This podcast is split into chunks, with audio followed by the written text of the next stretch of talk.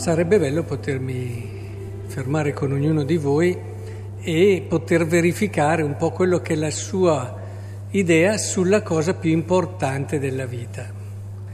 Eh, se lo facessimo pubblico probabilmente ascolteremmo risposte simili in alcuni casi ma anche molto diverse.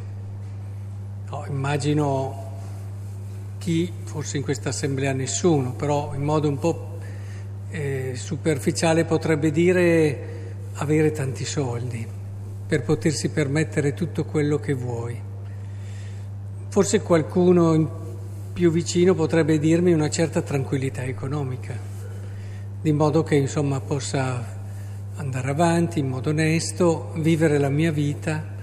E poi magari qualcuno un po' più, vabbè, po' più attento forse a certe dinamiche eh, avere una bella famiglia, eh, essere sereno nei figli e poi magari si sale, no? Qualcuno direbbe, ah io la cosa più importante della vita è la salute, perché quando c'è quella...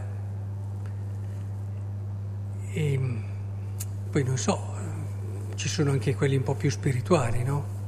E allora mi immagino qualche altro tipo di risposta, cosa più importante è la fede. O un altro che mi dice la speranza, perché senza quella io non mi alzerei neanche dal letto, quindi la speranza mi muove, la, la speranza mi spinge. Chi magari poi ha anche fatto un po' di, di studi o comunque ha un po' di maturità spirituale potrebbe dire la, più, la cosa più importante è la carità e l'amore, perché è quello che rende felici, no? Insomma, tutte queste risposte io penso che me le ritroverei. Però non sono ancora la risposta giusta. Nessuna di queste, da quelle più immediate a quelle più profonde o spirituali, così diciamo. Qual è allora la cosa più importante della vita? Le letture di oggi ce lo dicono in modo evidente e diretto, però c'è anche un altro brano famosissimo nell'Antico Testamento dove viene data l'opportunità a una persona di scegliere quello che vuole e Dio glielo avrebbe dato. Penso che già alcuni cominciano a ricordarsi e a collegare. Eh, pensate che Salomone poteva chiedere qualsiasi cosa, poteva chiedere qualunque cosa. È un'occasione nella vita che non capita tante volte. Io ho c'è quella favola no, della lampada di Aladino dove hai tre desideri, qui ne hai solo uno, però di là non c'hai Aladino e c'avevi Dio, quindi eri molto tranquillo e sicuro. Eh, credo che crei qualche problema, no? Ho questa cartuccia, come me la gioco? Qual è davvero la cosa più importante della mia esistenza? E lui se l'è giocata non bene, di più. Perché ha chiesto la sapienza? Vedete, la cosa più importante della vita è la sapienza.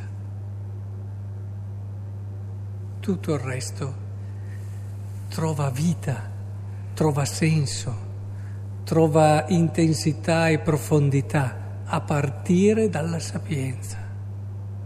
Anche le cose che ci siamo detti spirituali, eh? Perché c'è modo e modo di vivere la fede, ci può essere un modo anche poco poco profondo e poco spirituale.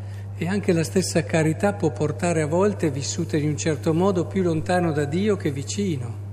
E quindi intendiamoci, la sapienza è ciò che dà verità, ciò che ci permette di vivere la salute per quello che è giusto che si viva, come un dono meraviglioso, non la cosa più grande, ma un dono meraviglioso da custodire, da proteggere, ma un qualcosa che anche quando viene meno non mi toglie la possibilità di essere me stesso e di essere felice.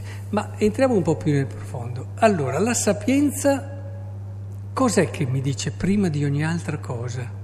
No, quella sapienza che la prima lettura ci dice nell'assemblea dell'Altissimo apre la bocca, dinanzi alle sue schiere proclama la sua gloria e attenzione, in mezzo al suo popolo viene esaltata bellissimi questi passaggi. Nella Santa Assemblea viene ammirata, nella moltitudine degli eletti trova la sua lode.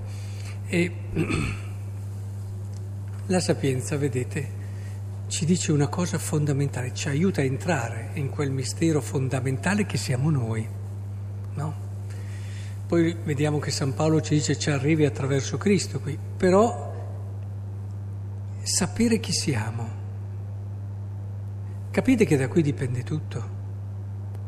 Sapere chi siamo. Perché allora tutto, il modo in cui tu vedi le cose, le situazioni, il modo in cui fai le scelte, le scelte appunto e come le porti avanti, tutto quello che riempie la tua vita dipende dal sapere chi sei.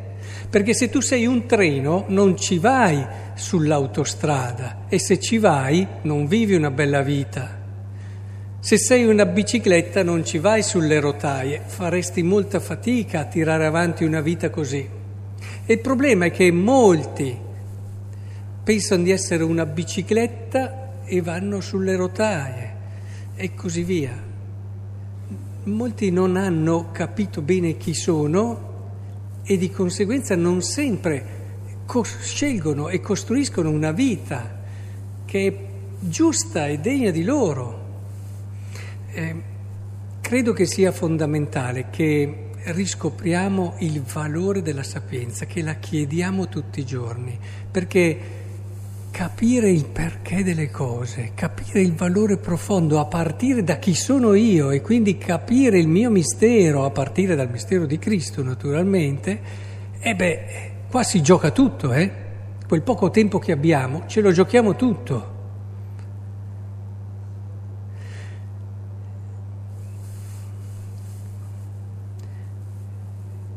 San Paolo ci dice, a proposito del chi siamo, Benedetto Dio Padre del Signore nostro Gesù Cristo che ci ha benedetti con ogni benedizione spirituale. In Lui ci ha scelti, quindi noi siamo degli eletti. Dio ci ha scelti. Abbiamo chiaro questo? La sapienza ce lo dice subito.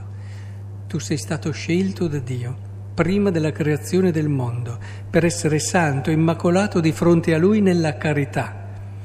E Lui ti ha predestinato a essere suo figlio Adottivo, ieri abbiamo parlato dell'essere figlio, non, lo, non ne riparliamo oggi. È importantissima questa dimensione. Mediante Gesù Cristo, secondo il disegno. E se noi capiamo questo, che siamo questo, è chiaro che la vita comincia ad avere dei contorni diversi. Poi soprattutto la cosa interessante è che anche, anche Paolo, nel momento in cui ci deve augurare qualcosa, e dice affinché Dio del Signore nostro, no?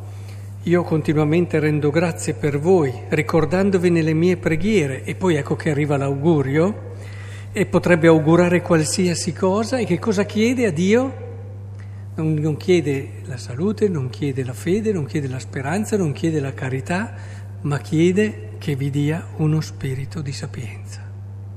Interessante. È importante che noi capiamo questo e che chiediamo continuamente la sapienza. Ma sapete, ed è questo quello che vi vorrei consigliare come concreto impegno dell'anno, che come frutto della sapienza sappiamo vedere le cose che abbiamo sempre fatto non come cose assolutamente irrinunciabili o dogmi. Se vuoi essere sapiente, una delle prime cose devi essere in grado di metterti in discussione, soprattutto saperti rinnovare. Perché la prima cosa che la sapienza ti dice è che sei in cammino e che tu sei piccolo piccolo rispetto al mistero grande che hai davanti. E allora lasciatevi guidare dalla sapienza sapendo anche rimettervi in discussione. Togliete quella cosa che si insinua ha sempre fatto così, si è sempre fatto così. È terribile questa cosa. È una chiusura. Se la tradizione è un valore, intendiamoci bene, il, il fissismo, come lo chiamo io, è una cosa terribile. quando si rimane rigidi su delle cose, perché poi si perde il senso della cosa. E allora rimani sulla forma e quando rimani sulla forma hai capito che sei già spiazzato. Se invece vai nello spirito, allora capisci che questo spirito si mantiene tante volte proprio perché sai rinnovare la forma con nuovi tempi, con nuove situazioni, con nuove, con nuove forme. E questo lo stiamo vivendo, lo stiamo vivendo nella Chiesa che è in profondo rinnovamento, uno dei più grossi rinnovamenti della sua storia e che ci richiede tutto questo una grande sapienza.